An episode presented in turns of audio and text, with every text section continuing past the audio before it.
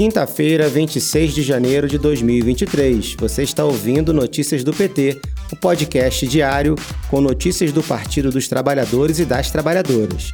Eu sou Fábio Moraes e trago para vocês os destaques do dia. Nesta quinta, o presidente Lula se reúne com o ministro da Casa Civil, Rui Costa, com o ministro da Fazenda, Fernando Haddad, com o ministro da Secretaria de Relações Institucionais, Alexandre Padilha, e o ministro da Justiça e Segurança Pública, Flávio Dino. À tarde, Lula se reúne com a presidenta nacional do PT e deputada federal, Gleisi Hoffmann. Na agenda do presidente, encontro com o senador Jean Paul Prat, do PT do Rio Grande do Norte, indicado de Lula para ser o próximo presidente da Petrobras. No final do dia, Lula se reúne com o ministro da Defesa, José Múcio. O presidente Lula retoma amanhã o diálogo com os 27 governadores do Brasil. Na agenda, o alinhamento de projetos prioritários de infraestrutura e na área social.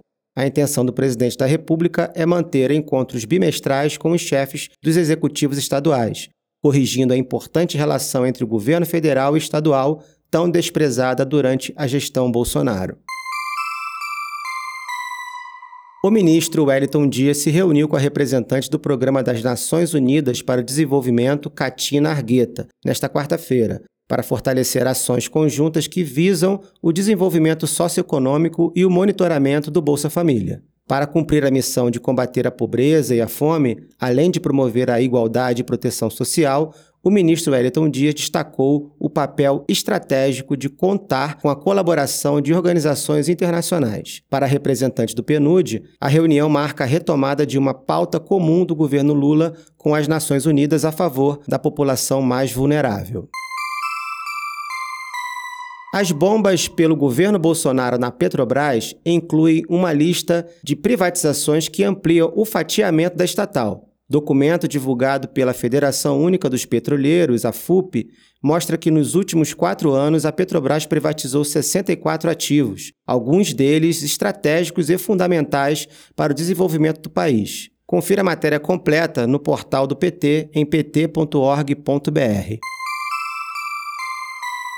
O Conselho de Administração do BNDES aprovou por unanimidade o nome de Aloysio Mercadante como presidente do banco. A escolha de Mercadante para a chefia do BNDES foi anunciada pelo presidente Lula em dezembro do ano passado. Na campanha de Lula ao Palácio do Planalto, Mercadante foi responsável por elaborar o plano de governo petista e, na transição, coordenou os mais de 30 grupos técnicos de trabalho. Criado em 1952, o BNDES é uma empresa pública federal vinculada ao Ministério do Desenvolvimento, Indústria, Comércio e Serviços. A instituição é um instrumento do governo para financiamentos de longo prazo e investimentos em diversos setores produtivos. Este foi o Notícias do PT. Ele é diário e está disponível na sua plataforma de áudio preferida. Siga o podcast para receber uma notificação toda vez que sair um novo episódio. Se você gostou, deixe cinco estrelas na avaliação e compartilhe. Você encontra mais notícias como estas no portal do PT em pt.org.br. Muito obrigado pela sua companhia e até amanhã.